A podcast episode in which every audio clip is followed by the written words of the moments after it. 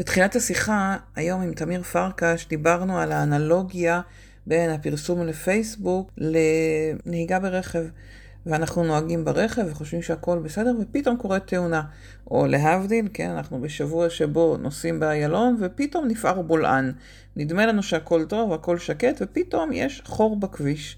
ואני חושבת שהשיחה היום עזרה לי להבין עד כמה הפרסום בפייסבוק הוא הרבה יותר מאשר רק לדעת איך ללחוץ על הכפתור, איך להעלות קמפיין, איך לבנות קהל. גם זה בפני עצמו אומנות, ואני כבר הרבה שנים מדברת על זה שצריך לעבוד עם אנשי מקצוע שיודעים איך לעקוב אחרי הפרסום ולראות שלא שרפנו שם יותר מדי כסף.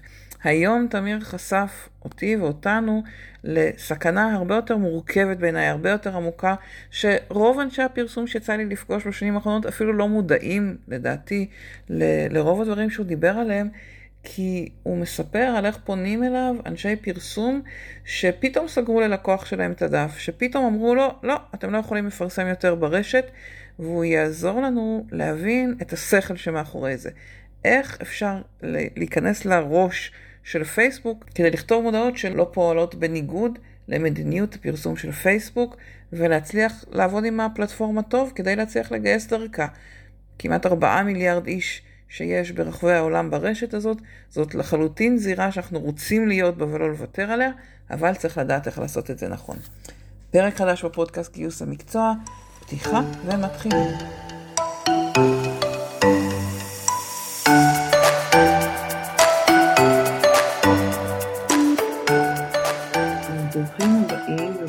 הבאות, וברוך הבא תמיר, ואיזה כיף שהצטרפת אלינו.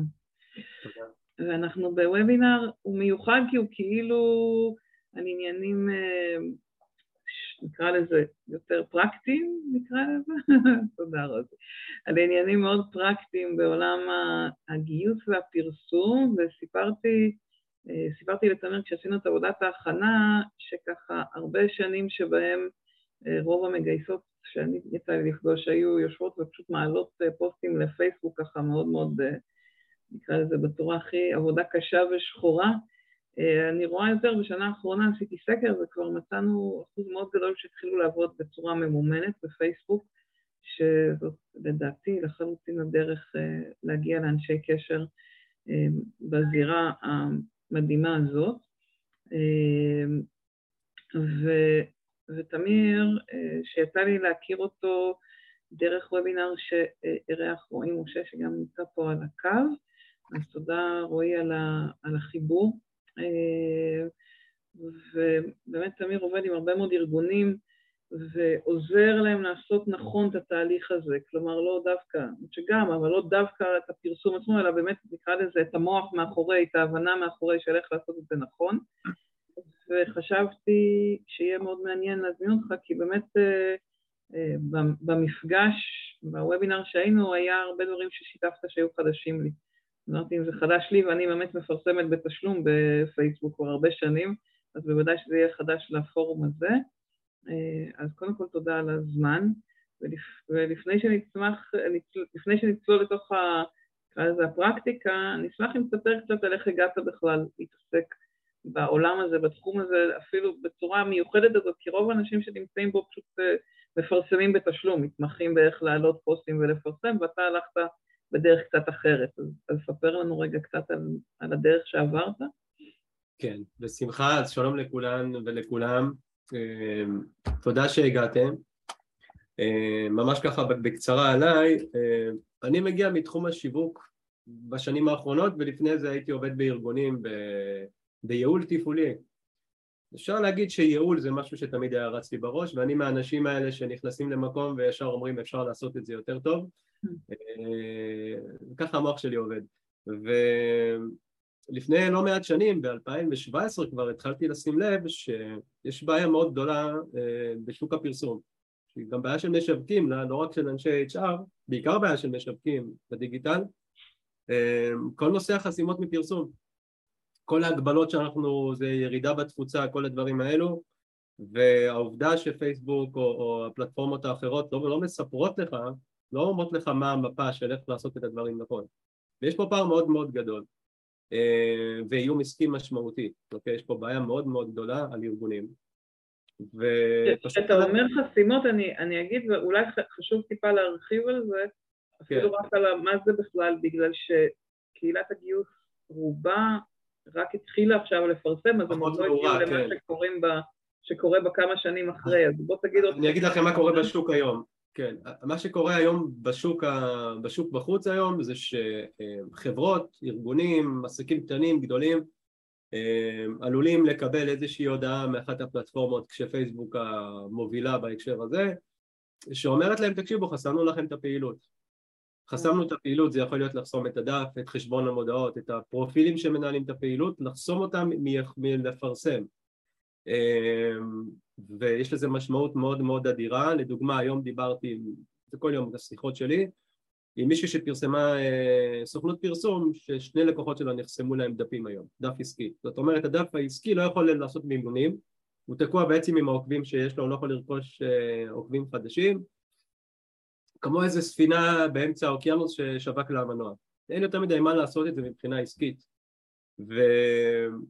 ויש, אני אכנס אחר כך לסוגי חסימות ועד כמה זה משפיע ואיפה זה מתחיל ולמה ו... אבל בעצם אתה נחשפת לזה מתוך העבודה בפרסום, כאילו בצד ה... אני נכנסתי לזה, כן, מתוך זה שאני אחד שאוהב לאתגר את עצמו בלפתור דברים, זה, זה נישה שאף אחד לא ניסה אפילו זה, זאת אומרת כולנו כבר הבנו שפייסבוק יכולה לחסום אותנו וזה חלק מהמציאות. הם ממש כאילו משווקים רושמים את זה לפעמים במודעות, אומרים תפזר את ה... תפזר את המדיה שלך, תעשה גם בפייסבוק, גם לינקדאין, גם זה, כי פייסבוק יכול ליפול, כי יכולים לחסום אותך. זאת אומרת, זה כבר, למדנו לחיות עם זה. ו... כמו שאומרים, יש תאונות והם יהיו חלק מהחיים. בדיוק, יש תאונות, הם חלק מהחיים, כן. ופה זה התחיל לגרד לי, כי אמרתי, זה לא הגיוני, זה לא, זה אלגוריתם. יכול להיות שהוא חסם בטעות, אבל יש לו, בתוך, גם בתוך כאוס יש חוקים, נכון? וניסיתי לאט לאט להבין מהם, מהם החוקים האלה. עשיתי איזה מחקר צד כזה, תוך כדי הפעילות שלי, כמשווק. ולאט לאט התחלתי להיות ער לדברים ששמתי לב שאנשים פחות מכירים אותם. ועוד ועוד ועוד ועוד מקרים ועוד מקרים, ואני כבר עושה את זה חמש שנים היום. היום ברמת הידע אני יכול להסתכל על פעילות או לבחון פעילות או לייצר פעילות שהיא ירוקה, sustainable, זאת אומרת שלא רק שהיא לא נחסמת, היא גם מקבלת דירוג מאוד מאוד חיובי מהפלטפורמה. אני אסביר עוד מעט גם כמובן איך זה עובד, זה ככה בראשי פרקים, אבל אם אני רוצה לסכם את זה במשפט אחד, אז הרבה פעולות שאנחנו עושים, שאנחנו חושבים שהן מועילות לארגון, והן לפעמים גם מביאות תוצאות בטווח הקצר, לטווח הארוך הן הרסניות, בסדר? זאת אומרת, הן עלולות לייצר סיכון, אם יש פה אנשי שיווק, אני לא יודע, אני, אני הזמנתי, אבל בהקשר הזה אתם כאילו תצטרכו לנהל את זה, זאת אומרת, אם אתם תנהלו פעילות מטעם החברה, מטעם הארגון, אז צריך לוודא, גם אתם וגם מחלקת השיווק אם קיימת, שהדברים נעשים בהלימה לפולי, לפוליסי של הפלטפורמות, שהן מאוד לא אינטואטיביות, כן? זאת אומרת... אז, רגע נגדיר את המסגרת למען מי שעדיין לא נכנס לפרסום בפייסבוק, כי אני בטוחה שיש פה חלק מהאנשים על הקו שהם עדיין לא פעילים. נגיד להבדיל מפרופיל אישי שבו אנחנו מנהלים שיח, בדף מקצועי הוא דף שמשוייך לאיזשהו ארגון שמחובר אליו אפילו כרטיס אשראי שדרכו משלמים על הפרסום אה, וצריך לעמוד בסט של קריטריונים שפייסבוק ובכל רשת כמובן הרשת עצמה מגדירה את הקריטריונים ובעצם אנחנו מדברים היום על איך בונים, איך ניגשים נכון בכלל לזירה הזאת כדי שלא בעוד שנה, שנתיים, פתאום יגידו לנו, אה, ah, טעיתם בפרסומים בשנתיים האחרונות, טאק, אנחנו שמים לכם אה, ברקס וסוגרים את הערוץ, כי אנחנו פועלים בערוץ של מישהו אחר. אנחנו, זה לא אתר הבית שלי, זה זירה שמישהו אחר בנה עבורי. לגמרי, נכון, לחלוטין. אה, אני רציתי רגע, לפני שניכנס נקרא לזה לסדר, ראיתי לא מזמן פוסט מעולה שלך ורציתי ברשותך להקריא קטע קצרצר ממנו כי הוא כל כך תפס אותי, אה, כדי להבין באמת על מה אנחנו מדברים, וכתבת ככה, כתבת אם בניתם בניין בלי אישורים אין לכם בעיה, אבל ברגע שהעירייה תגיע תהיה לכם בעיה. אם אתם נוסעים ברכב בלי חגורת בטיחות אין לכם בעיה, אבל אם תעשו תאונה תהיה לכם בעיה. אם סגרתם עסקה גדולה ללא עורך דין אין לכם בעיה, אבל ברגע שיעלו שאלות לגבי ההתנהלות בשוטף, תהיה לכם בעיה. וחשבתי האנלוגיות האלה פנטסטיות, עוד יותר השבוע כשרואים ילד בן שלוש שעף מהאוטו, או בולען שנפער באמצע איילון, כאילו אנחנו נוסעים ונדמה לנו שהכל תקין ושקט, ופתאום קורה איזה משהו שאנחנו אומרים, וואו, רגע, כאילו, זה היה פה כל הזמן, רק לא שמנו לב לזה. ו... ואני רוצה להיעזר בך כדי להבין מה, מה זה הדבר הזה שהוא כאילו ההתנהלות השוטפת מול, נקרא לזה, הבולענים שמחכים לנו מתחת, שאנחנו לא, לא מבינים אותם. רגע, תסביר לנו אם אתה יכול את, ה, את הזירה הזאת בכלל, מה קורה שם. נכון, אז אה, זה, זה נושא מרתק בפני עצמו. אה, אני, אני, אני אסביר לכם פשוט את, ה, את האתגר ומשם תבינו. בואו בוא נוציא רגע את כובעי ה-HR שלנו ונחשוב רגע כנעמיד פנים שאנחנו עכשיו מנהלים את הפלטפורמה הזאת שנקראת פייסבוק לצורך העניין או לינקדין. בפייסבוק יש לנו שלושה, בוא נגיד ארבעה מיליארד, אה, שלושה נקודה תשע, ארבעה מיליארד יוזרים. וכל יוזר מעלה תוכן אורגני או ממומן או משתף תמונות או כתבות וכולי וכולי. וצריך איזושהי אכיפה שתתבצע על הדבר הזה נכון? מהטיות צרכניות עד לסכמים ווידוא שהפרסום עומד בתנאים או בחוקים של המדינה שבה הוא מפורסם ושהפרסום עומד ברגולציות כאלה ואחרות עכשיו, אנחנו התרגלנו להיות בעולם אמיתי שבו יש רשות שנייה והחבר'ה האלה שכביכול מפקחים על הפרסום והפלטפורמות הדיגיטליות זה מתנהל כי אחרת. הם בעצם חשופים, מה שאתה אומר זה בעצם אם הם נותנים לפרסם משהו לא חוקי, פייסבוק עצמם חשופים. פייסבוק עצמה חשופה ומי שקצת מעורה ואני מניח שכולכם מעורים כבר ראיתם באיזה לחצים שם מעמידים את פייסבוק וטוויטר וכל הפלטפורמות הגדולות. וזה בעצם, יש לחץ מצד הרגולטורים מהצד השני יש לחץ על פרטיות ומידע של גולשים ושקיפות, כן? יש פה מספר בעצם חצים שכל אחד כאילו זה אה, מושכים אה, פנימה והחוצה. בשורה התחתונה מה שחשוב להבין מהצד שלנו זה שהכל או רוב הדברים נסרקים בצורה אוטומטית לחלוטין באמצעות כלי AI, בינה מלאכותית, שהם בעצם יודעים לפענח אה, תמונות, טקסטים, כוונות מאחורי מסרים מסוימים מניפולציות שיווקיות שאנחנו עושים לפעמים אה, וכולי וכולי וכולי. והם יודעים בעצם להיכנס, לסרוק אותנו באיזושהי נקודת זמן ולתת לנו איזשהו ציון מדיניות. כבר המידע שאני אומר עכשיו אגב הוא מידע שלא מסתובב בחוץ יותר מדי. אה, זאת אומרת גם הדברים האלה יהיו חדשים גם להרבה משווקים. כי הרבה משווקים, זאת אומרת התפיסה, אנחנו רגילים לעבוד בשיטה של נגיד חסמו לי חשבון אז מה עשיתי עכשיו שגרם לחסימת החשבון הזאת זה, אני נתקל הרבה, הרבה פעמים, הרבה פעמים אני שומע משהו מאוד נפוץ, זה פתחתי ללקוח קמפיין, רק נתתי לו איזושהי הרשאת ניהול בתוך המערכת ומיד נחסמתי. אז ההיגיון אומר, אוקיי, כנראה שמשהו שעשיתי בהרשאה גרם לחסימה, אבל זה לא, לא הסיפור. אמ, בעצם הם עושים עלינו סריקות, סריקות מדיניות, סריקות compliance, אה, הסריקות האלה מובילות לאיזשהו ציון נסתר מאחורי הקלעים שלא מגלים לנו אותו והציון הזה בעצם הוא יושב שם כמו איזה קרחון על כל הפעילות שלנו יכול, עלול לייצר בעיות או גלויות או סמויות, גלוי זה חסימה למשל, סמוי זה ירידה בתפוצה, הפוסטים שלא ממריאים, לא מגיעים לאנשים הנכונים בגלל אי, אי, אי אלו הפרות כאלה ואחרות ו... אז כמו שאמרתי, גלוי זה חסימה וסמוי זה אי חסימה אז אם אני מקצר את זה. אז, אז רגע, כן. רק כדי, סליחה שאני כותבת כן. רק כדי לראות שאנחנו מבינים, אתה אומר, גם אנשי השיווק שאולי אנחנו עובדים איתם, אם אני עובדת עם משרד פרסום חיצוני או איזשהו גוף שהוא מוכר, לא בהכרח בכלל מודע לדרך שבה פייסבוק מתנהלת. אומרת, אתה אומר, אתה כבר חמש שנים עובד עם גופים ואתה רואה שגם אנשי מקצוע שנותנים את השירות של לפרסם עבור הארגון בפייסבוק לא תמיד מבינים את הדקויות של הפרסום של איך לפרסם, של מה מותר, מה אסור, כן. והם פתאום נחסמים והם לא מבינים אפילו למה. אין להם, כן, אין להם מטריית compliance בארגון ו compliance רק למי שלא מכיר compliance זה המילה היפה באנגלית לציות למדיניות כלשהי. אה, ולפעמים גם הם, הם מבולבלים כי הם חושבים שאם יש להם עורך דין שמלווה אותם איזשהו ייעוץ משפטי אז זה כאילו סוגר את, ה, את המדיניות של הפלטפורמה כי בראש שלהם מדיניות זה חוקים, זה, זה, זה כל מיני כאלה, אתה יודע, חוקים נורא משעממים שאף אחד לא רוצה לקרוא על כל מיני הגדרות אה, האותיות הקטנות, כל האותיות, המילים הקטנות האלה. של... כן, עכשיו בפלטפורמות הדיגיטליות מדיניות לפעמים היא תגיד לך איך אתה כותב את הפוסט, באיזה שפה אתה פונה, באיזה תמונות מותר לך ואסור לך להשתמש, באיזה תיאורים מסוימים, פר פלטפורמה, כל, כל הדרך שהיא מכווינה, מותר ואסור לך להשתמש. וברגע שאתה עושה את הטעות במרכאות, אה, אתה לא בהכרח, וזה מה שטריקי פה, אתה לא, אתה לא תקבל חיווי בזמן אמת ברוב המקרים. אה, שזה עוד נושא לבלבול, מי שפה עשה, שוב אני יודע שיש פה חלק שעשו שיווק וחלק שלא, אז אני רק אסביר את זה.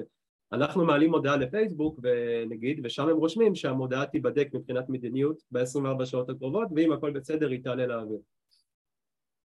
זאת אומרת שאם המודעה שלי עלתה לאוויר ומריצה ומגייסת לי עכשיו עובדים אפילו והיא מוצלחת נניח אז ההיגיון שלי אומר לי אין לי שום בעיית מדיניות.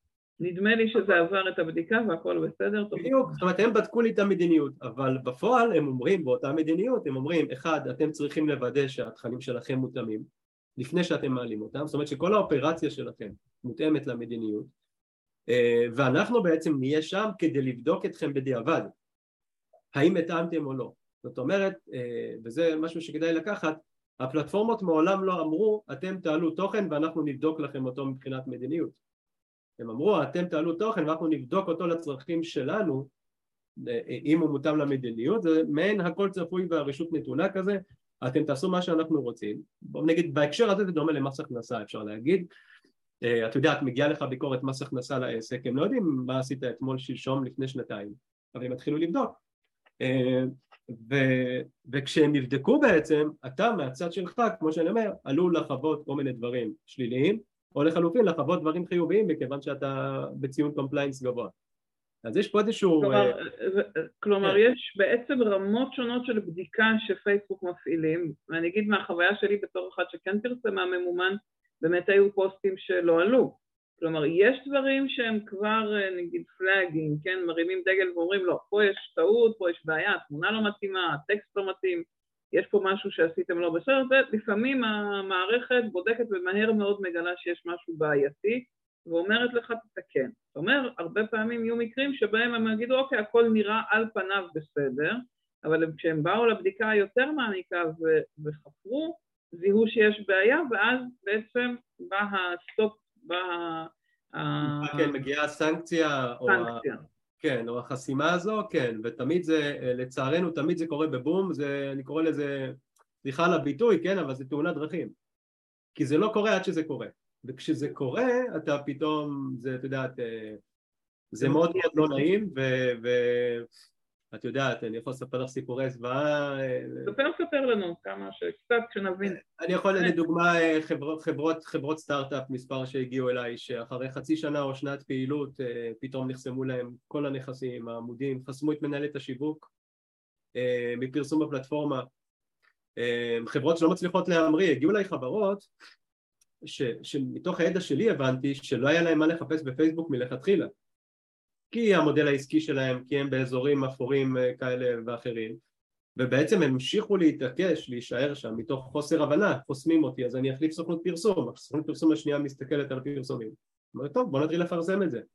ובעצם יש פה איזה בעיה מתגלגלת כי, כי אין באמת מישהו אה, שיודע להסתכל על הפעילות, לתכנן אותה נכון. אה, לעבור על, על הקיים למשל ולהגיד תקשיבו בואו נתחיל לשנות את זה עכשיו כדי שבעתיד לא יקרו דברים או לחלופין, אם קרה, אגב זה, זה אותו פתרון, אם מישהו נחסם, מה עושים? מסתכלים על הפעילות, על איך הוא ממתג את עצמו, מה הוא אומר על עצמו, מה הוא כותב בפוסטים, בודקים את הפער בין מה שקיים למה שצריך להיות ו... ומתחילים לתקן את זה בשביל אותם אלגוריתמים. אז רגע בשביל לדייק, האם אנחנו מדברים רק על הפרסום הממומן או שאתה אומר זה משהו שהוא רלוונטי גם אם העליתי פוסטים רגילים אה, בקבוצות, פרסומים נגיד מהפרופיל האישי שלי בתוך קבוצות. זה משפיע על הדף של העסק או על ה... משפיע, כן, הכל. בסופו של דבר גם הפרופיל הפרטי משפיע. אני, אני אתן דוגמה למשל. עכשיו אנחנו עכשיו בתקופה פוליטית. אה, כבר 70 שנה כבר. כמה שנים טובות. אה, כן. ויש בינינו אנשים שיש להם איזה שהם, את יודעת, נקרא לזה drive. אג'נדה. אג'נדה. עכשיו, אם אני וגד פה, אני מסתכל ככה, אני במצלמה, ומדברים על איזשהו נושא פוליטי, ואני אומר לו אני אוהב אותו, והוא אומר לי אני לא אוהב אותו, זה בסדר, אין עם זה בעיה. אבל אם אני אתחיל להגיד אה, לגד, אנשים מסוגך הם האנשים האלה והאלה, ואני לא סובל אותם וכולי וכולי, באיזשהו מקום אני אתחיל לייצר את התוכן הזה, אני אתחיל בעצם לייצר כמו פירורי לחם לאלגוריתם. כן, אני לוקח דוגמה קיצונית כמובן, אבל ראיתי כאלו גם, או שדיברתי לא יפה למישהו. ו... זאת אומרת, אם אני כתבתי משהו ומישהו הגיב לי ואני אפילו בפרטי, לא כן, אפילו בפרטי, אפילו תגובה לבן אדם, אם אני מנהל קבוצה, בדוגמה אחרת, ומישהו בקבוצה... פרסמתי משרה וכתבו לי בפרטי, אתם תמיד מתעלמים מאנשים ועניתי בצורה לא יפה. למשל, זה אגב, גם תגובות, גם תגובות, אה, טוב שהעליתי את זה, תגובות שליליות של גולשים, הן דורשות יחס מהסיבה שהם מאותתים לפלטפורמה שיש פה שירות לא טוב. כמובן אני לא מדבר על תגובה אחת שנכתבת פעם בשנה, אני מדבר על איזשהו, את יודעת, חברה... אם אני עובדת בארגון שיש לו לקוחות לא מרוצים, והרבה פעמים שאלו אותי ארגונים, האם עדיף להיות נוכח ברשת, אם אני יודעת שאני ארגון עם, אה, נקרא לזה בעיה של שירות לקוחות, או עדיף דווקא להתרחק מפייסבוק בגלל ה... כן, בתיבת פנדור של השאלות. הייתי לוקח את זה כסוג של, אתה יודע, דווקא, אה, אה, איך זה נקרא לזה, הזדמנות לתקן את, לתקן את הרושם. לדעתי. עכשיו... אבל אתה אומר זה מקום הרבה יותר מסוכן, כאילו זה הרבה יותר רגיש. אני יכול לתת לך דוגמה רק בשביל שאני רוצה לסבר לכם את האוזן בשביל שככה תרגישו איך זה נראה ביום יום אה, זוכרים את תקופת הגל הראשון של הקורונה שפחדנו לצאת מהבית בכלל ויש לי איזה חבר שהיה מקושר עם חבורת חקלאים והוא רצה להתחיל לעשות משלוחי ירקות ופירות הביתה אה, והוא רצה שאני אעזור לו להרים את זה והרמנו את זה וזה ממש התפוצץ כמו שאומרים כל היום בלי הפסקה הוא ממש קרס מרוב עבודה. והיה איזה יום אחד שהוא לא הספיק לחזור לאנשים ואז התחילו מלא תגובות על הפוסטים אה, הממומנים, אה, אתם לא חוזרים, אתם לא עונים וכולי וכולי וכולי. אחרי איזה שעתיים קיבלנו חסימה על התנהגות לא אותנטית, אה, על אנקסט... כן, זאת אומרת האלגוריתם שם בעצם, שוב זה היה מהיר, אבל האלגוריתם שם ראה בעצם עסק שלא נותן שירות. חשוב להבין רגע את האינטרסים של פייסבוק פה. לפייסבוק יש איזה מעין סטנדרטיזציה לפרסום אה, וכמו שאמרת ואמרת את זה נכון, אנחנו בתוך רשת חברתית והפרסום הוא מעין איזשהו רעש רקע לרשת החברתית כן, אני משווה את זה לצורך העניין, הלכנו להופעה של איזה אמן אז אה, אנחנו באנו לראות את אה, שלמה ארצי לצורך העניין. עכשיו יש, נכון שיש אנשים שמוכרים אוכל ומוכרים חולצות ושרשרות למי שמעוניין אבל זה לא המיין איבנט והרבה פעמים אגב זה פחות ליד שאפשר לפייסבוק זה עוד יותר מורכב כי הם רוצים את הכסף כן? הם רוצים את הכסף אבל אבל הם צריכים ליצור תחושה שאנחנו שכדאי לנו להיות פה אנחנו קודם כל רשת חברתית. אנחנו הרי בסופו של דבר אנחנו רשת חברתית. אנשים אף אחד מכם לא נכנס לפייסבוק סליחה רגע אני אשתיק פה רגע את הוואטסאפ. אף אחד לא נכנס לפייסבוק אני מניח פה ואומר מעניין איזה פרסומות אני אראה היום. דבר אחרון שמעניין אותנו זה הפרסומות. המשווקים כל עולמם הוא הפרסומות. זה היום יום שלהם. ואז לפעמים בהקשר הזה הם מקבלים כל מיני טיפים או מחלקים טיפים שתנסו למשוך תשומת לב שהמודעה לא תיראה כמו מודעה זה טיפ מאוד נפוץ שחס וחלילה שזה לא ייראה כמו פרסומת כי, כי אנשים לא יקראו את זה וכולי וכולי וכולי ואז זה מתחיל להסתבך כי אתה יוצא מהאזור שהוגדר לך בעצם וחוזר לסיפור הזה אז אני אומר לשאלה המקורית שגם פרופיל גם דף עסקי. אה, הפרופילים עצמם שנכנסים לתוך הפעילות צריכים לעבור איזושהי, נקרא לזה, בקרה אה, בסיסית של, של מי אתה, מה אתה, האם יש לך עוד פרופילים בפלטפורמה הזו למשל, שזה אסור אגב, אני רוצה גם להוציא אתכם עם קצת action item, אז, אז שתדעו כבר מראש ש... אם יש לכם, ויש להרבה מאיתנו, אה, לפעמים עוד פרופיל בפייסבוק, אם זה כי פתחנו, אם זה כי בא לי... אחד אישי ואחד רק לצורך הפרסום. כן, כל מיני כאלה. ברגע שהדברים האלה, קודם כל הם אסורים, זאת אומרת עצם הקיום שלהם הוא כבר מהווה הפרה, וזו הפרה מתמשכת, כי הוא ממשיך להיות שם, אה, וראיתי לא מעט אופרציות עסקיות שנפתחו על אותו פרופיל פיקטיבי, ובדיעבד, אחרי תקופה, פייסבוק הגיע ואמר לו, תשמע שלום, אנחנו רוצים לוודא שאתה אמיתי, תשלח לנו בבקשה תעודת זהות. וואו. זהו, ואז הוא לא יכול להעביר תעודה. אמ, הנה כבר, אגב תשאלו שאלות חופשי בצ'אט, אני לגמרי רוצה שזה ככה ייתן לכם ערך וייתן לכם גם משהו ללכת איתו. אז בגדול הכל מחובר להכל, ואני אתן עוד דוגמה בהקשר הזה, אחת מהפרות המדיניות הנפוצות בפייסבוק שעוברות בכל אה, אמצעי מדיה אחר זה להגיד על עצמנו שאנחנו אחי במשהו. אנחנו חברת הגיוס הגדולה בישראל, אנחנו, אה, אה, אנחנו אה, הארגון הצומח במדינה, נבחרנו בין אחד מחמישים החברות האלו ואלו, צריך מאוד להיזהר עם הדברים האלה כי פייסבוק היא, אני בכוונה אומר פייסבוק היא הכי קשה, אבל כל הפלטפורמות לדעתי יהפכו להיות עם הזמן מעין פייסבוק כאלה. היא תבדוק אותנו על כל מילה, ממש, ממש כל מילה, זה נמדד ברמת המילה משפט. אה, וכשאני אומר על עצמי שאני הכי טוב או הכי גדול, אני בבעיה, כי מה זה הכי טוב ומה זה הכי גדול, ואין באמת זה, ואז זה נכנס, זה נכנס לאזורים של הטעיה צרכנית, אוקיי?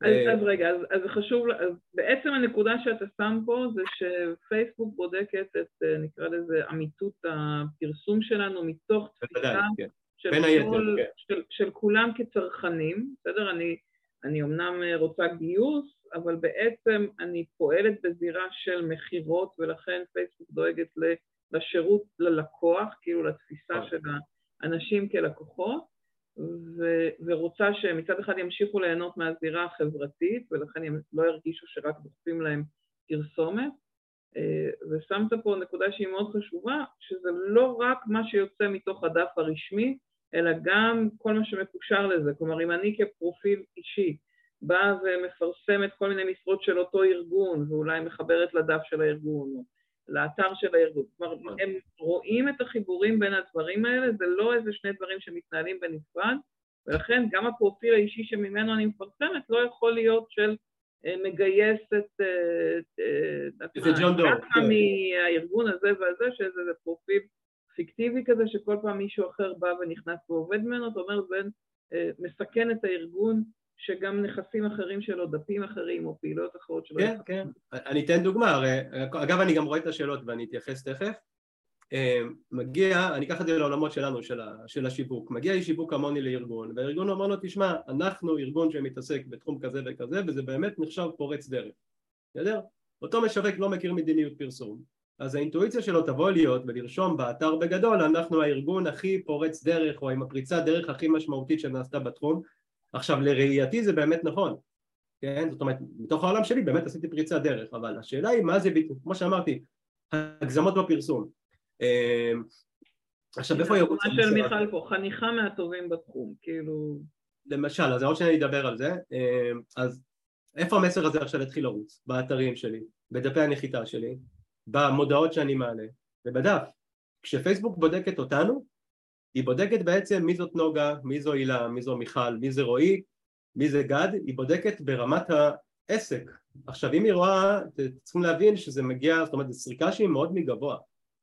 אנחנו, אנחנו רגילים לראות את הדברים במה שנקרא מבט צינור, אני נכנסתי לפרופיל שלי, העליתי פוסט ששלח אנשים לאיזשהו דף נחיתה של ארגון, מחר אני שולח אה, זה, מה להיות פוסט, אבל שפייסבוק עשה זום אאוט של שנה, שנתיים, שלוש אחורה, היא ממש רואה את כל החצים, היא רואה את הארגון, היא רואה מי שולח לו את ההודעות, היא רואה מי מדבר עם מי, מי מחובר למי, זאת אומרת, והיא יכולה לסרוק אה, ברמה מאוד מאוד עמוקה האם הפעילות שלנו היא אותנטית מה שנקרא, אה, או שאנחנו עושים דברים אסורים, ו, ובגלל זה אני אומר שזה בעצם מהפרופיל שמפרסם, דרך הנכסים שהוא פתח לפרסם בהם, דף עסקי וכולי, המודעות, דפי הנחיתה והאתר של הארגון אפילו, יצטרך להתאים את עצמו ויש כאילו, יש את הדרכים לעשות את זה, או להיחסם ולגלות בדיעבד שזה דורש שינוי, או לתכנן את זה מראש ככה, זאת אומרת לבנות את הבניין כבר עם במרכאות מהנדס כדי שכשתגיע ביקורת הנדסה לא עכשיו יגידו אתם שומעים צריך להוריד פה שלוש ארבע קומות להרבה חברות את יודעת זה, זה, זה קורה אחרי הרבה דיונים שפה הוחלטו הרבה החלטות איך אנחנו, מי אנחנו, מה הזהות שלנו בחוץ. ואז פתאום הם מתנגשים בקירות מאוד אה, חזקים של פלטפורמות שאומרות בסדר שאתה רוצה להגיד את זה, אבל לא בבית ספרנו. אז בעצם במקום להגיד אנחנו מעניקים, ניקח רגע את הדוגמה של מיכל, חניכה מהטובים בתחום, שאפילו אם הם בטוחים שזה באמת הדבר הנכון ושיש להם איש מקצוע בכיר שחונך, איך היית משנה את הניסוח כדי שזה לא יעלה... יש לזה, כן. אז הפתרון של זה הוא מאוד אלגנטי והוא גם מאוד אולי מסביר, יסביר לכם איך בעצם, איך הפלטפורמות האלה עובדות ואיך הן רוצות שאני אפרסם. אם לדוגמה, אה, אני אקח את הדוגמה של מיכל ואני אקצין אותה. נגיד שאנחנו באיזשהו תחום מסוים ואנחנו הבנו באמת את אחד החונכים שהוא שם דבר בעולם והוא עכשיו הולך לחנוך את כל המנהלים או, או מה שזה לא יהיה, החבר'ה שאנחנו מגייסים.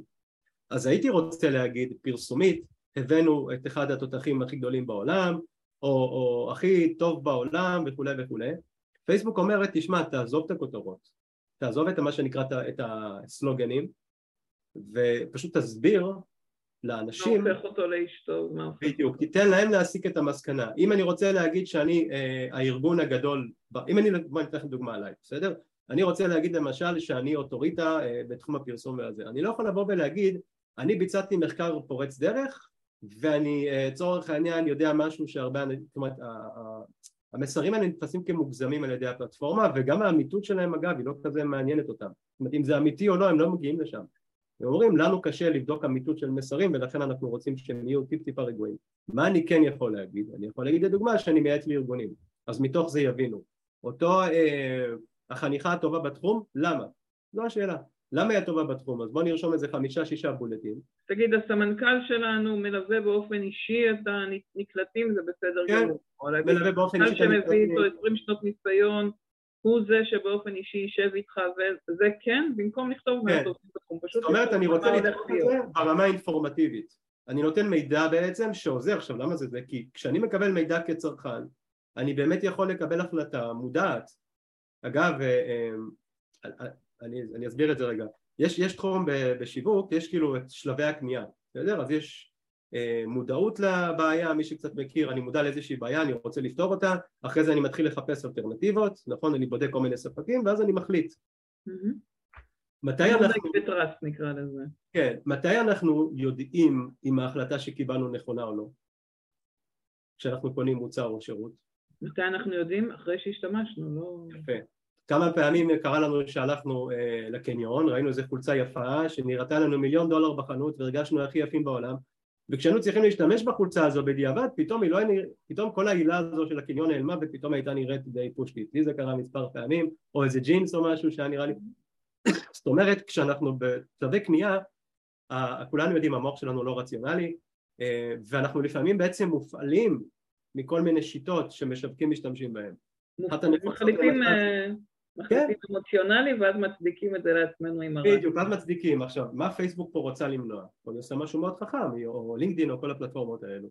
הוא אומר, תשמע, אם, אם אותו גולש ייכנס ו, ויעבור איזשהו תהליך בארגון שלך בגלל הכותרות המפוצצות, בגלל שזרקת לו name dropping, בגלל שזרקת מה שנקרא רק בוא נעשה רעש ולא ניתן את התכלס, סיכוי מאוד סביר שתהיה פה איזושהי חוויה לא נעימה עבורו ואז בדיעבד אנחנו פייסבוק כפלטפורמה ניתפס כפלטפורמה לא אמינה או לא טובה בתת המודע שלו.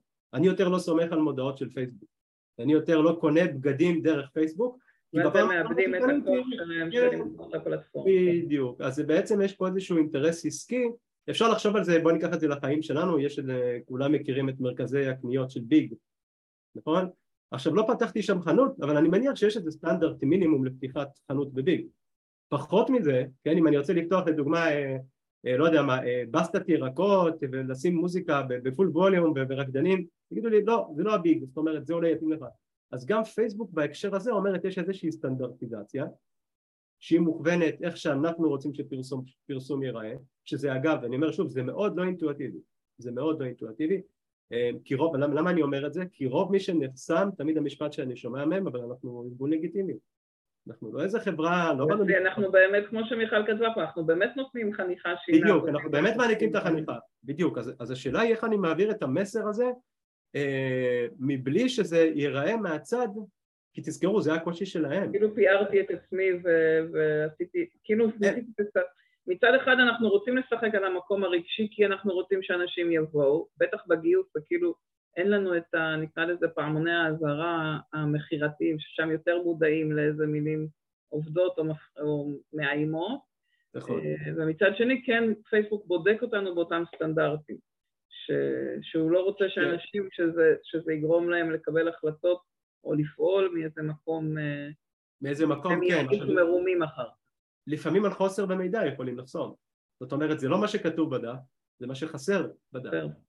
לדוגמה אה, פוסטים, אה, אה, פוסטים של חברות, את יודעת, שמפרסמים מטעם, חברה גדולה בתחום הקמעונאות מגייסת מנהלים וכאלה וכאלה, חשוב מאוד עד כמה שניתן לתת קצת איזשהו גילוי נאות, מי עומד מאחורי, מי החברה שמגייסת מטעם.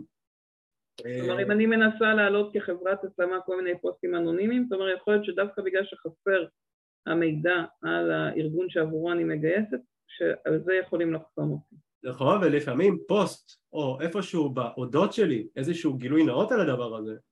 לדוגמה אנחנו חברת פרסום, ש... חברת סליחה גיוס שמגייסת עבור ארגונים ומדי פעם אנחנו נעלה גם פוסטים אנונימיים. אנונימיים בגלל כדי להגן או לחלופין איזושהי כוכבית בסוף כל פוסט. כי מה קורה? האלגוריתם בסוף הוא סורק אבל בסופו של דבר יגיעו לפעמים אם יש לנו מזל בני אדם שיסתכלו והם יעריכו עד כמה נעשתה פה שקיפות.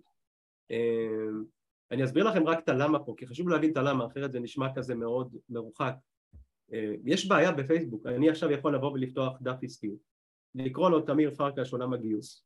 תוך דקה הדף הזה באוויר נכון? תוך שעה אני כבר מתחיל לראות פרסומות ממומנות ואני עכשיו שואל, פונה פה לכולם ואומר לאיפה אתם מגייסים? לאלקטרה, לזה, לחברות סטארט-אפים, מצוין, אני אביא לכם את הלידים אז אני אתחיל להיות פוסטים אומנים, חברה כזו וכזו מגייסת, חברה כזו וכזו מגייסת ולהתחיל למכור לכם לידים. פייסבוק לא רוצה שזה יקרה. ולכן לפעמים בעצם אם, אם, אני חש... אם, אם לא הוכחתי להם שאני לא כזה אז אני נחשד ככזה. אם אני נחשד ככזה אז מתחיל להיות ה...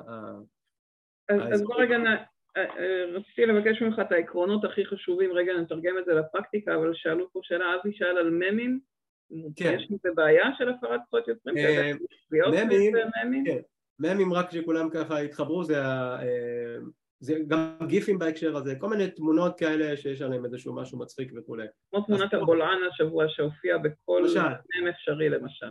אז אנחנו מאוד צריכים להיזהר אמ, קודם כל אין פה תשובה חד משמעית, אני אגיד לך מה כן חד משמעית אם זה משהו שהוא בבעלות של, אנחנו עלולים להיות בבעיה דווקא בגלל שזה אלגוריתמים ו-AI, זאת אומרת נורא קל להם לזהות ששמת איזה ציטוט מתוך ספר שלקחת איזושהי תמונה ששייכת למשהו אחר רק כי היא רצה ברשת. Mm-hmm. אז כל עוד המם הזה הוא חופשי לשימוש, הוא, הוא זה, ואני שמתי עליו את ה...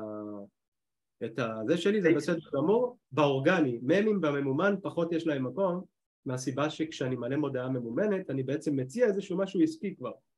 אני כבר לא, זה כבר לא בדף האורגני שלי ואמרתי בוקר טוב אנחנו מגייסים זאת אומרת אין שם איזושהי פורמט בממומן יש איזה סוג של פורמט זאת אומרת חייב שיימכר משהו חייב שיהיה איזושהי פואנטה במם מה שהוא עושה הרבה פעמים בעצם הוא, הוא מעביר איזשהו... דרך אגב בממומן לא חייב להימכר יש גם engagement כלומר יכול להיות שאני רק רוצה את אני, אני מעלה המון פוסטים של תוכן בלי שאני מוכרת כלום, אני רק רוצה לייצר את ה engagement, אבל. נכון, ה engagement. אני צריכה להגדיר מה המטרה שלי. ה engagement הוא, הוא יוצא דופן בהקשר הזה, נכון? אבל בעצם המכירה במרכאות היא של ה... כאילו, אני מוכר להם איזשהו תוכן שאני רוצה שהם יגיבו עליו. זאת אומרת, הכוונה. צריך שתהיה איזושהי פואנטה לפוסט ממומן, להבדיל מפוסט אורגני, שהוא יכול סתם לספר שהארגון עכשיו עובר איזשהו, אה, לא יודע מה, איזשהו תהליך הכשרה או יצא לנופש, זה בסדר. והמאומן צריך גם לדעת לבחור, אני לא רוצה להיכנס יותר מדי, אבל צריך לבחור את סוג הקמפיין. מה המטרה שלך. בדיוק, לסוג הזה שלו, ולהתאים את הסגנון ואת הקופי והכל לדבר הזה. אה, אז, אז להיזהר מאוד מהפרה של זכויות יוצרים, זאת אומרת התשובה פה היא סוג של בגוף השאלה, ואם אני לא בטוח עדיף לא להשתמש כי, ה, כי זה, המשחק פה חשוב להבין, אני עושה את זה היום, אבל אני עלול להיענש על זה בעוד תקופה, על דברים שאפילו לא ידעתי. אז אה, ואמרת לנו קודם את הזהירות שצריכה להיות לגבי אה, פרסומים ברמה האישית, ורועי יוסיף פה שבאמת הוא רואה כמנהל קבוצת דרושים שאנשים שונים יכולים לייצר אה, רמת תגובה שונה שפשוט קשור לפרופיל שלהם, כמו פייסבוק, לחלק מהאנשים יחשוף את התוכן שלהם ליותר, ולחלק פחות, פשוט בגלל שהוא רואה שזה פרופיל, נקרא לזה בעייתי יותר, או כזה שהוא מעורב, יותר ערך. כן, מאחורי הקלעים מה שהם עושים זה מעין איזשהו דירוג אשראי, כן, mm. במרכאות, באמצעות אותו compliance. ככל שאנחנו בעצם נזכה ביום יום בציוני, במיני נקודות כאלה קטנות של compliance, בלונגרן כשתגיעו, יגיעו סריקות, אגב זה לא בהכרח בלונגרן, כן, זה לא בהכרח יקרה עוד שנתיים שלוש, לפעמים זה גם קורה די מהר, אה, וככל כמובן שלא נדע, נעלה נגיד לדוגמה, לא ידענו שאסור להעלות אה, תכנים שהם מטעם, שירים שהם של אה, וכולי וכולי וכולי, אז בעצם אנחנו רק מדרדרים את עצמנו אחורה. זה כמו השוטר בצד הכביש, יכול להיות שהוא פוגש אותך כשאתה נוהג חודשיים, ויכול להיות שהוא פוגש אותך כשאתה נוהג עשרים שנה, כלומר אין לך דרך לדעת. אין לך דרך לדעת. בדיוק יפגוש אותך שם. בדיוק, ולכן בגלל שאתה בעולם שהוא, שהשוטר יכול לצוץ בכל רגע, אז זאת אומרת, לא, לא נותרה לך ברירה, אין עליך. נכון. שאתה, שאתה בהווה מציית כל הזמן. אוקיי.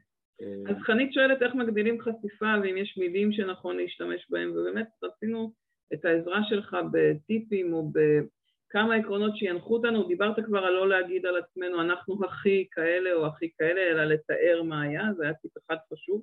איזה עוד אה, עקרונות חשוב שנאמץ כשאנחנו באים לכתוב מודעות שכן יובילו ליותר חשיפה וליותר תגובה ויותר עניין? אז תראו, אה, פלטפורמות דיגיטליות מאוד אוהבות אינפורמציה. כמו שאמרתי, ככל שיש לנו כגולשים יותר אינפורמציה, ככה אנחנו יותר יכולים לקבל החלטה שכלתנית, מודעת, כזו שבעצם לא נתחרט עליה לאחר מכן. איש השיווק בהקשר הזה, או יותר נכון איש הפרסום, המטרה שלו היא סוג של מנוגדת לזה. הוא בעצם רוצה אה, להביא ללקוח שלו תוצאות.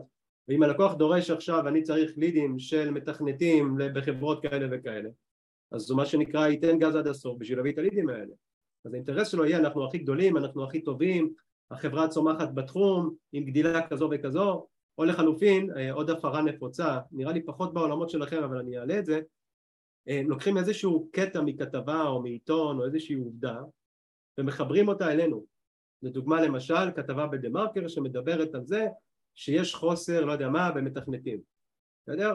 או שנגיד אה, זה, ואז אני בעצם לוקח את הכתבה שם אותה כאיזשהו רפרנס ומדבר על למה אני וכולי וכולי בממומן זה גם נחשב להפרת מדיניות, יש בזה, נקרא לזה אה, סוג של, באזורים של סוג של גנבת דעת, זאת אומרת אני לוקח איזשהו שבריר של עובדה נקודתי שמסתדר לי עם האינטרסים העסקיים, אה, זאת אומרת בטלוויזיה... כלומר הבעיה היא לא זה שאני מפיצה את דה מרקר, אלא זה שאני עושה את הפרשנות שלי על מה שכתוב שם. אני הופכת את הפרשנות שלי גם למה שנקרא... למשהו שהוא לתועלת שלי. בעולם ההשקעות זה מאוד נפוץ, מי שנתקע לו, יצא לו לראות פוסטים אה, ממומנים, אז הרבה פעמים אנחנו רואים פוסטים של uh, המטבע הדיגיטלי הזה והזה עומד לצאת, ולכן זה הזמן לעשות XYZ, נכון? זאת אומרת, וזה נורא, אני אומר מתעתע, כי הדברים שאני אומר, אנחנו רואים אותם בטלוויזיה, אנחנו שומעים אותם ברדיו, אנחנו רואים אותם על שלטי חוצות, זאת אומרת שם באיזשהו מקום זה מותר. הדיגיטל, במיוחד פייסבוק, הוא אזור הרבה הרבה יותר, אה, נקרא לזה, מקפיד על אתיקה בפרסום בהקשר הזה. אמ, אז זה הקשר... אז, אז אמרת לתת הרבה מידע, אם ניקח רגע לשאלה של חנית מה עוזר לח... להגדיל חשיפה, לתת הרבה מידע, אבל מידע עליכם ולא מידע על משהו שקורה בחוץ או איזה פרשנות על איזה כתבה חיצונית, אלא משהו על הארגון, נגיד מידע על מה עושים בארגון, מידע על המחקר של הארגון, מידע על המומחיות שמלמדת, כלומר, בסדר, אם מי שעוקב אחריי, נגיד אני מלמדת סרטונים, נותנת סרטונים של גיוס, שאני מלמדת מה לעשות, אז אנשים, זאת אומרת, זה, זה משהו שאין איתו בעיה, כי זה פשוט לתת ידע, לתת כלים, זה משהו שיכול לגרום ל, ליותר עניין. אם אני רוצה לגייס מתכנתים, אני אתן מידע על מה אנחנו עושים בתכנות, אין להם בעיה להגדיל את זה, לקדם את זה, נכון? כן, שלא יהיה שם מידע חסר. כמו שאמרתי, זאת אומרת, דוגמה, אמ, אני מנסה לחשוב על איזושהי דוגמה מהעולמות שלכם, אמ, נגיד חברה מסוימת מגייסת, לא כתוב איפה המשרה. עכשיו את נגיד נוגה יודעת רגע אבל זה בכל הארץ כי יש לנו סניפים לרשום המשרה מיועדת לכל מי ש... זאת אומרת המשרה היא ברחבי הארץ זאת אומרת להוסיף את, ה... את הדברים הקטנים האלה שאגב גם יעזרו לנו מבחינת שיווק כי הרבה אנשים איך זה אם אני לא רואה בחלון, בחלון הראווה את הפריט שאני מחפש אני בכלל לא נכנס לחנות.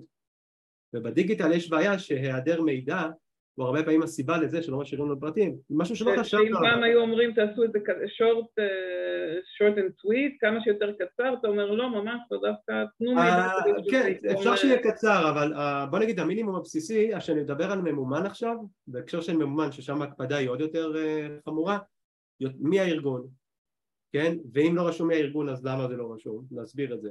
לא חייב, לא חייב בפסקה הראשונה, אבל שזה יופיע. מה אנחנו, מה אנחנו רוצים מכם? מה אנחנו מגייסים? מה נדרש למשרה הזו? כן? אם זה במודעת לידים למשל, אז בדרך כלל שם זה ייגמר. אם זה במודעה שמפנה לדף נחיתה, אז שם יש לי מקום הרבה יותר להכניס את המידע. אה, שזה לא ייראה משהו שהוא עלום שם, שזה לא ייראה משהו שעלול להיות כמו משהו שמישהו שמוכר לידים יכול להעלות. כן? ויש פה, אני אוסיף לזה את זה ש... ככל שאתה מעלה טקסט יותר מעניין, שאנשים גם ייהנו לקרוא אותו, אז אני מניחה שגם זה יקדם. כלומר, אנשים פחות מעניין אותם רשימת מכולת של אה, דרוש, דרושה, חמש שנות ניסיון, שלוש שנות לימוד, כאילו משהו כזה יבש. אם אני הופכת את זה למשהו שהוא סיפור, אה, שוב, על החברה. למה זה הולך להיות משהו טוב, אז, אה, אז זה יעבוד, אבל אמרת גם, כאילו, וחנית שואלת פה על הזהירות של איזה מילים כדאי להיזהר, אה, אני זוכרת שסיפרת לי על זה שצריך להיזהר מלכתוב טקסט שהוא כאילו אני יודעת עליך משהו, אתה יכול להגיד על זה רגע? כן, יש, אה, יש סעיף במדיניות של פייסבוק שהוא סעיף שנוגד כל היגיון שיווקי ולכן הרבה בעצם מפירים אותו. כל, אה, הוא נוגד כל קורס של כתיבת קופי הכי בסיסי שיש. הוא בעצם אומר כשאתם פונים לגולשים בממומן אסור לכם לרמוז או להגיד שאתם יודעים עליהם משהו. ומי מאיתנו ראה את הפוסטים שרצים ותראו גם אותם בהמשך בעל עסק, אה, לא נמאס לך השליטים שלך כאלה אה, את חושבת שככה, אתה יודע שככה זאת אומרת כל ההנחות, כל הדיבור הזה. יש לך פה הזדמנות לתפקיד כזה וכזה, כאילו משהו שהוא... זה עוד גבולי, כן, זה עוד גבולי, אבל אה, אנחנו לא באמת יודעים איפה עובר הגבול, אגב מי שרוצה ואני ממליץ להעמיק אחר כך תחפשו בגוגל מדיניות פרסום פייסבוק באנגלית או בעברית וזה נקרא personal attributes או בעברית מאפיינים אישיים ויש שם ממש דוגמאות, ממש דוגמאות לאיך לכתוב את המודעה מותר אסור. עכשיו גם פה אני אומר בעצם למה זה מבלבל? כי אם אני רוצה לפנות עכשיו למתכנת אז אני אומר מתכנת סימן שאלה נכון? זה הכי obvious. אסור אסור לי להגיד שאני יודע עליך משהו. ולכן הדיבור יהיה בגוף שלישי רבים בדרך כלל או לדבר על עצמי. לדוגמה הארגון שלנו מגייס כן, x, y וz, אנשים מהסוג הזה והזה והזה והזה. בסדר? זאת אומרת, אני לא יכול לבוא ולהגיד... אני כותבת, אה, דמיינת פעם שאתה יכול לשבת במשרד ולעשות ככה וככה, זה בסדר או שזה... זה, זה האזורים האפורים שקשה לדעת. כי כאילו אני, כי הסעיף הוא מאוד tricky, הוא לא אומר אל תגיד שאתה יודע, הוא אומר אפילו לרמוז אסור לך. אני אתן דוגמה מהעולמות אחרים. כדי שהבן אדם לא יחשוב שפייסבוק מכרו לי את המידע עליו ושאני בגלל זה יודעת שהוא כזה. אני אתן דוגמה מעולמות אה, שכולם התחברו אליהם, נגיד עולמות הדיאטה, בסדר? מפרסם שלא מכיר מדיניות, יבוא לבעל עסק, יגיד לו תגיד מה הכאבים של הלקוחות שלך, אז הוא יגיד הם מנסים דיאטות ולא מצליחים והם מנסים ונשברים מה, מה הפוסט שאני אכתוב? ניסית דיאטות, אתה מנסה, החלפת, נכון, אנחנו מתקנים בפוסטים האלה וזה לא מצליח לך ואז אתה הולך וזה מייאש אותך, זה הסגנון שפייסבוק לא רוצה, כי היא אומרת חבר'ה אנחנו פה רשת חברתית, לא באנו פה לרדת על אנשים, ולא לספר להם מה הבעיות המאוד בוערות שלהם ולא גם מה שנקרא לסובב להם את הקישקע. בסך הכל אתם מוכרים משהו, עכשיו אם אני רוצה לבוא לפוסט כזה ואני כן רוצה לדבר על הדברים אז אני יכול לבוא ולהגיד אני בניתי תוכנית, אני בעצם משנה את, את גוף, גוף המדבר, אני מדבר עליי, אני אומר אני בניתי תוכנית שמתאימה לגוף שלישי רבים. אנשים שהלכו ו... דיאטות וכולי וכולי, אז ניקח את זה לעולמות שלכם, כן? אנחנו מחפשים, מפתחים מהתחום הזה והזה והזה. שרוצים כמו שאמרת לדוגמה שרוצים אה, אה, אה, לא יודע מה להתפתח בחברה כזאת. להתפתח לתחום כזה או זה. לא להגיד אתה בטח תקוע ואתה לא לשים את האצבע כן. לא, כאילו, המודעה היא לא סוג של חכה שמחכה שמישהו יתפוס לו את העין היא ההפך היא, היא מעין איזשהו אם אני מדמיין את זה בעולם האמיתי דוכן באיזשהו יריד ואני המוכר, מכירים את זה, אני עומד מאחור, הנה הסחורה פה, אתה רוצה תשאל שאלות, אני לא בא... זה נורא חשוב, מה שאתה אומר נורא נורא חשוב, כי, כי הוא, מנ... ואמרת את זה, הוא מנוגד ל... לטיפים של איך לכתוב מודעה שיווקית שתתפוס את הבן אדם. בפייסבוק כן. אומרים, אני לא רוצה שתרקוד על, ה... על הדברים שנורא בקלות יתפסו את הבן אדם, כי אז הוא ירגיש שמישהו עשה עליו איזה סיבוב פה ברשת. כאילו זה משהו פחות כן. חודרני נקרא לזה.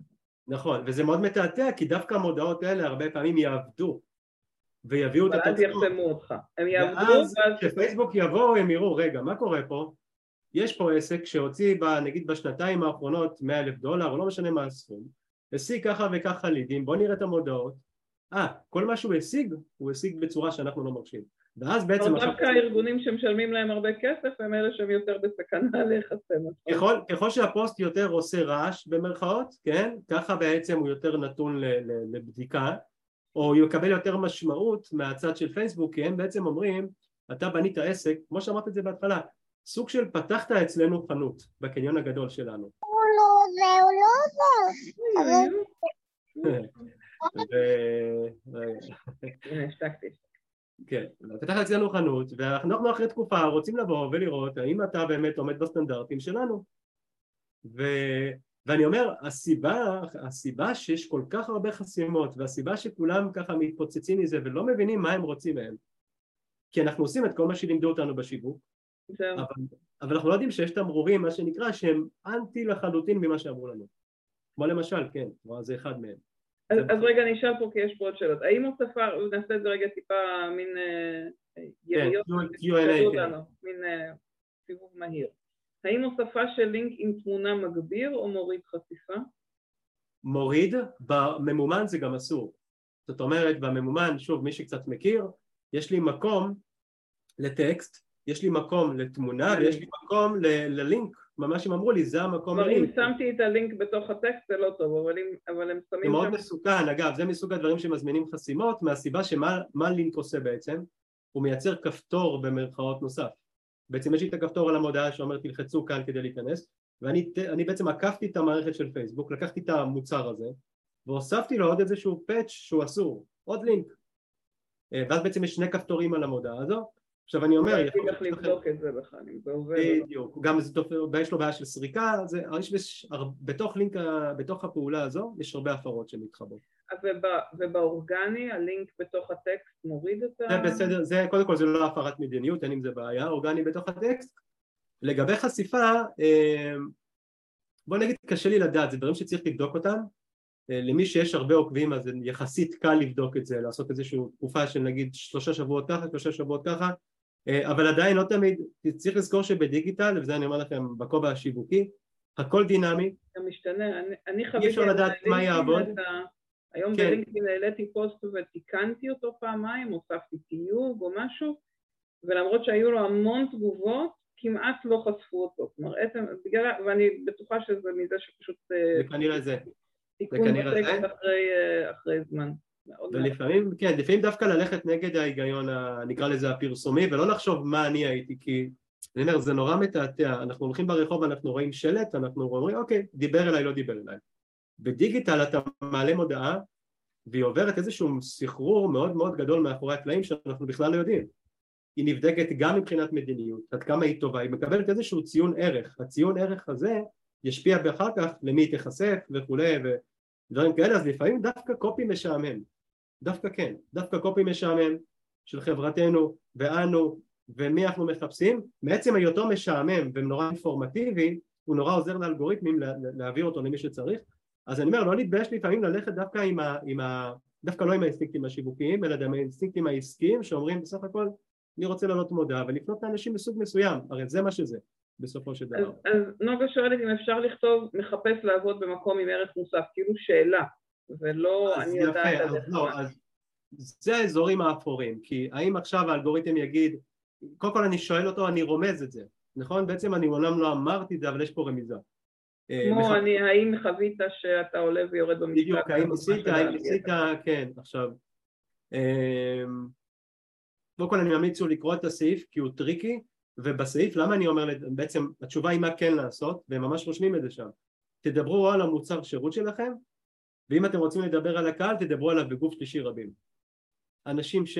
אז אני יכול לדוגמה לבוא ולהגיד בסיפור של השאלה של נוגה אמ, אנחנו חברה, לא יודע מה, באיזה נישה, אמ, בתחום ה... נוגה תעזרי לי אולי, באיזה תחום? לא שומעים תחת במיוט. עמותה, אוקיי? אמ, אז עמותה מסוימת לדוגמה מחפשת סוג מסוים של אנשים. אני אהפוך את כל הנושא לרציונלי. זאת אומרת, אני אבוא בגישה שיווקית, אני אבוא ואגיד אמ, אנחנו עמותה ש, ששמה חרתה על דגלה את הערכים האלו והאלו והאלו עכשיו אנחנו מגייסים ומחפשים אנשים עם פשן לדבר הזה והזה זאת אומרת אני רוצה ליצור אצל, ה, אצל הגולש אגב זו שיטה שיווקית שהיא זאת אומרת זה סוג של אמ, זו שיטה שיווקית אחרת כן? זה לא רק קשר של מדיניות זאת אומרת אני רוצה שהוא יבוא ויגיד בואנה זה בדיוק מדבר אליי זה אני וברגע שזה לא יבוא ויגיד לו היי זה אתה אז דווקא אז בעצם הסיכוי שהוא ממש ייאחז איתך חיבור רגשי יהיה חזק יותר. בטח בעולם אגב שבו כבר כולנו שבעים מהטקסטים האלה של אתה וניסית ועשית וכאילו אני יודע לך דברים. אה, מי שרוצה אגב את הטיפה לחפור ולהבין בזה קצת זה, אה, יש לזה זה סוג של אה, גישה שיווקית שנקראת soft מלשון רך soft sell copy להבדיל מהארד סל קופי שאנחנו רגילים אליו, הארד סל הוא כאילו בגישה אגרסיבית. כן. בוא תקנה, בדיוק, אני רוצה עכשיו שתקנה, אני רוצה שזה, ואני אפעיל את כל האמצעים הפסיכולוגיים שעומדים לרשותי, שאתה לא מודע אליהם או כן מודע אליהם, בשביל שאני רוצה שתשאיר לי את הפרטים. וזה מה שמזמין את החסימות. סופט סל הוא מה שנקרא lean back, יותר B2B כזה, אה, ויותר ליצור איזושהי האדרה, מיתוג של הארגון והחברה והמשרה, ופחות עכשיו לתפוס בפינצטת האנשים בחולצה. אה, אני מצטער, התשובות שלי תמיד הן כאלה... אני בסדר, אתה מסביר מצוין. שרון אה, שואלת על הלינק במודעה, מה ש... שרון, מה שתמיר אומר זה לא לשים את ה... אם את עושה פרסום ממומן, לא לשים, רק כמו שאני מבינה, את הלינק בתוך הטקסט עצמו, אלא במקום שהמוד... שבפרסום הממומן הוא פורמלי אה, לצורך זה, לצורך אה, אה, ש... יש... על מה אני רוצה שהבן אדם יקליק. כלומר, בפרסום ממומן יש מקום לכל דבר. במודעה כן. שהיא אה, אורגנית, אין בעיה לשים לינק. טוב. נכון, זאת אומרת... אולי זה רק יפגע בחשיפה, אבל זה לא... כן, עכשיו תזכרו, באורגני אני כן יכול לבוא ולהגיד לדוגמה, אמ, איפה, איפה, מחפש לעבוד במקום עם ערך מוסף, שם זה בסדר, אני בדף העסקי שלי. אגב, גם ההבדלה הזאת שחשוב להבין, זה כאילו אורח בתוך המסעדה, שיושב עכשיו, ואני יכול לבוא ולהגיד לו, אתה שומע, אתה רוצה לשמוע על הספיישלים שלנו? זה הגיוני. אבל אם אני בא למישהו ברחוב, ואומר לו, אתה שומע, יש פה מסעדה 100 מטר, אתה רוצה לשמוע על הספיישלים? זה יהיה מאוד מוזר. אז זה בדיוק, זאת אומרת אם אני רוצה לחבר את זה לחיים האמיתיים. האורגני הוא בתוך המצעדה, הם כבר בתוך הדף, הם מכירים, הם כבר שם, ולכן פייסבוק אומר, תשמע, אני, אני מוכנה מה שנקרא לתת לך טיפ טיפה יותר ברמת התקשורת איתם, כי הם כבר שם, הם בחרו להיות שם. בממומן הם כאילו, רגע, יש פה איזה מישהו. שנדחפתי לתוכו, לפיד שלו. כן, כן, בדיוק. נוגה שואלת אם הסריקה של פייסבוק היא רק לפוסטים הממומנים? לא, אמרת קודם שהוא סורק את הכל. לצערנו הם סורקים יותר עמוק ממה שאני אפילו חשבתי ואני כל פעם מגלה עד כמה זה עמוק. אמ, זאת אומרת, אני, אני, אני אקח את המקרה הכי חמור שאני נתקל בו ודרכו אני אסביר.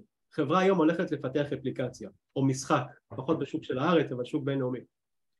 אמ, אתם רק מתארים לעצמכם כמה כוח אדם וכמה מחשבה וכמה שעות פיתוח נדרשות עד כדי להביא את האפליקציה למצב שהיא מוכנה. היא עוד לא בפייסבוק. בונים אתר, דפי נחיתה, מביאים אנשי שיווק וכולי, זאת אומרת זה הטרגדיה. זו הטרגדיה בעצם. מכינים את כל המערך, כן, אנחנו מדברים כבר על שנה שנתיים לפעמים של השקעה, לוחצים פאבליש, פייסבוק מריצה סריקות אחורה על כל הפעילות, גם על האפליקציה או על המשחק, ואומרת תשמע לא מתאים לנו. חסימה. עכשיו רק שתבינו, לא דיברנו על זה, כשהם חוסמים הם לא שולחים איזשהו דוח שאומר לכם הנה הרשימה ובבקשה תתקנו. ויש לכם חודשיים, לא.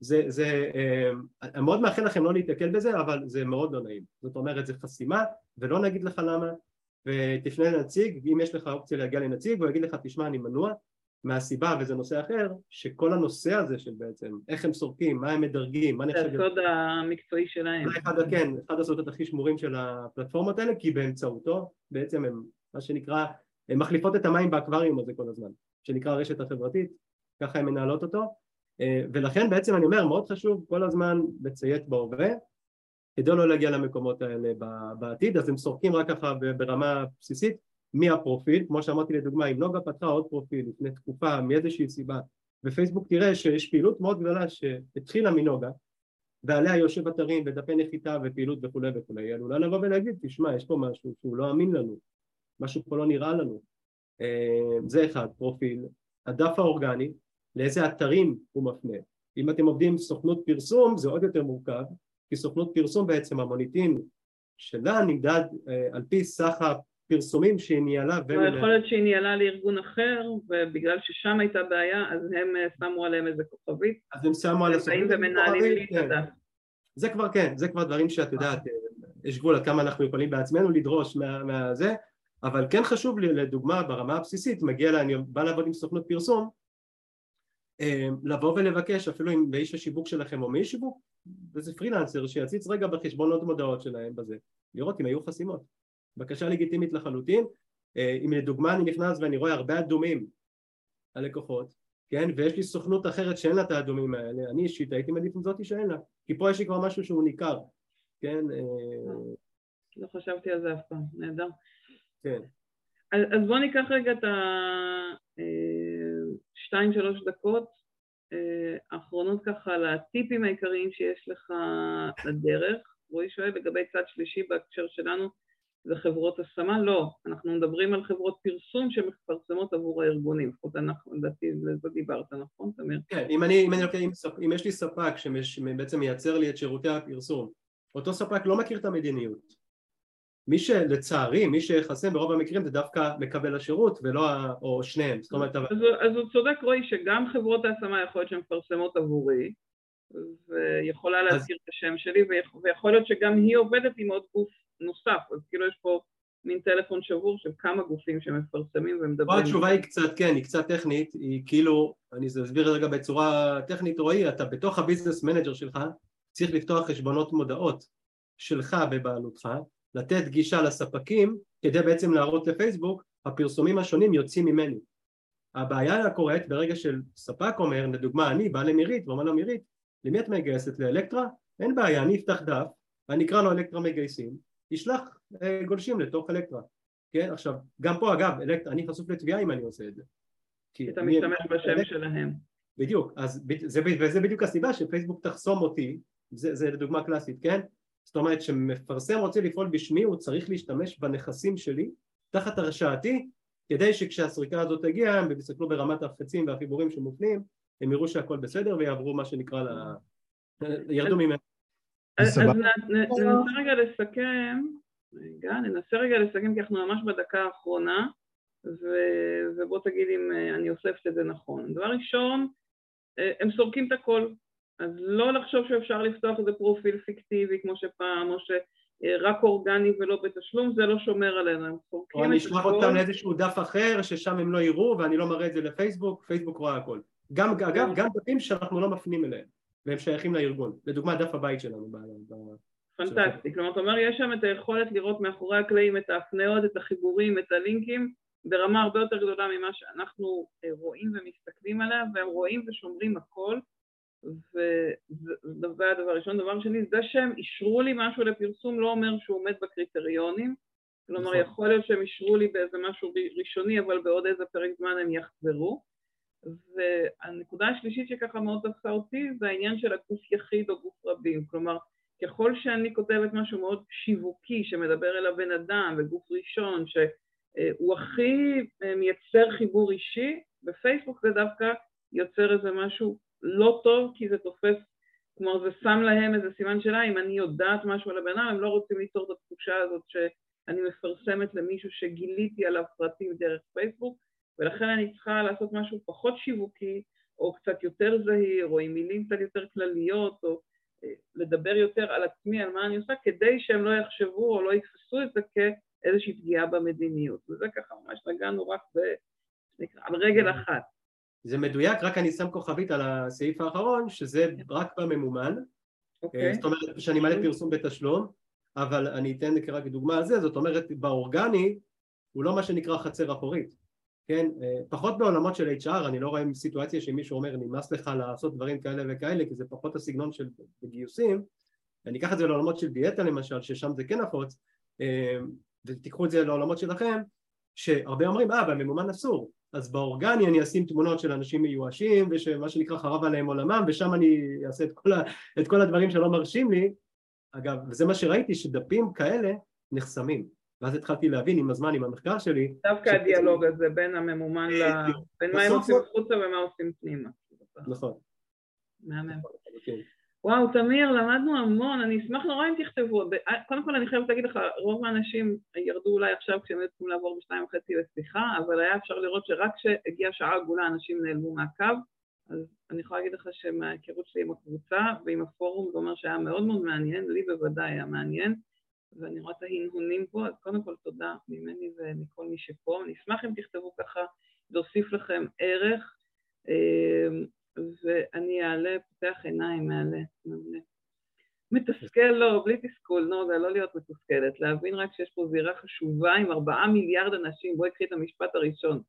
חצי מאוכלוסיית העולם בערך נמצאת שם. איך תנהל את זה? ולכן ראוי לנהל את זה, כמו שתגידי יש תאונות אני לא אסע באוטו, כאילו לא, אנחנו נוסעים בכל זאת למרות שיש תאונות, זה חידש שלנו הרבה תמיר, אז ממש תודה רבה מכולנו ואני אצרף את הפרטי התקשרות של תמיר למי שירצה ככה להמשיך לעשות איתך את העבודה אופליין אבל ממש הרבה הרבה הרבה תודה, למדנו המון, ובהצלחה גדולה, באמת. תודה רבה לכן על ההקשבה ועל הפתיחות, גם לא מובן מאליו, הזמן שהשקעתם ושנשארתם, אני מעריך את זה מאוד. תודה. מעולה. תודה רבה רבה. ביי לכולם, שיהיה יום מעולה, שנה טובה, שנה טובה. שנה טובה ומצוינת, תודה. שנה טובה. תודה רבה.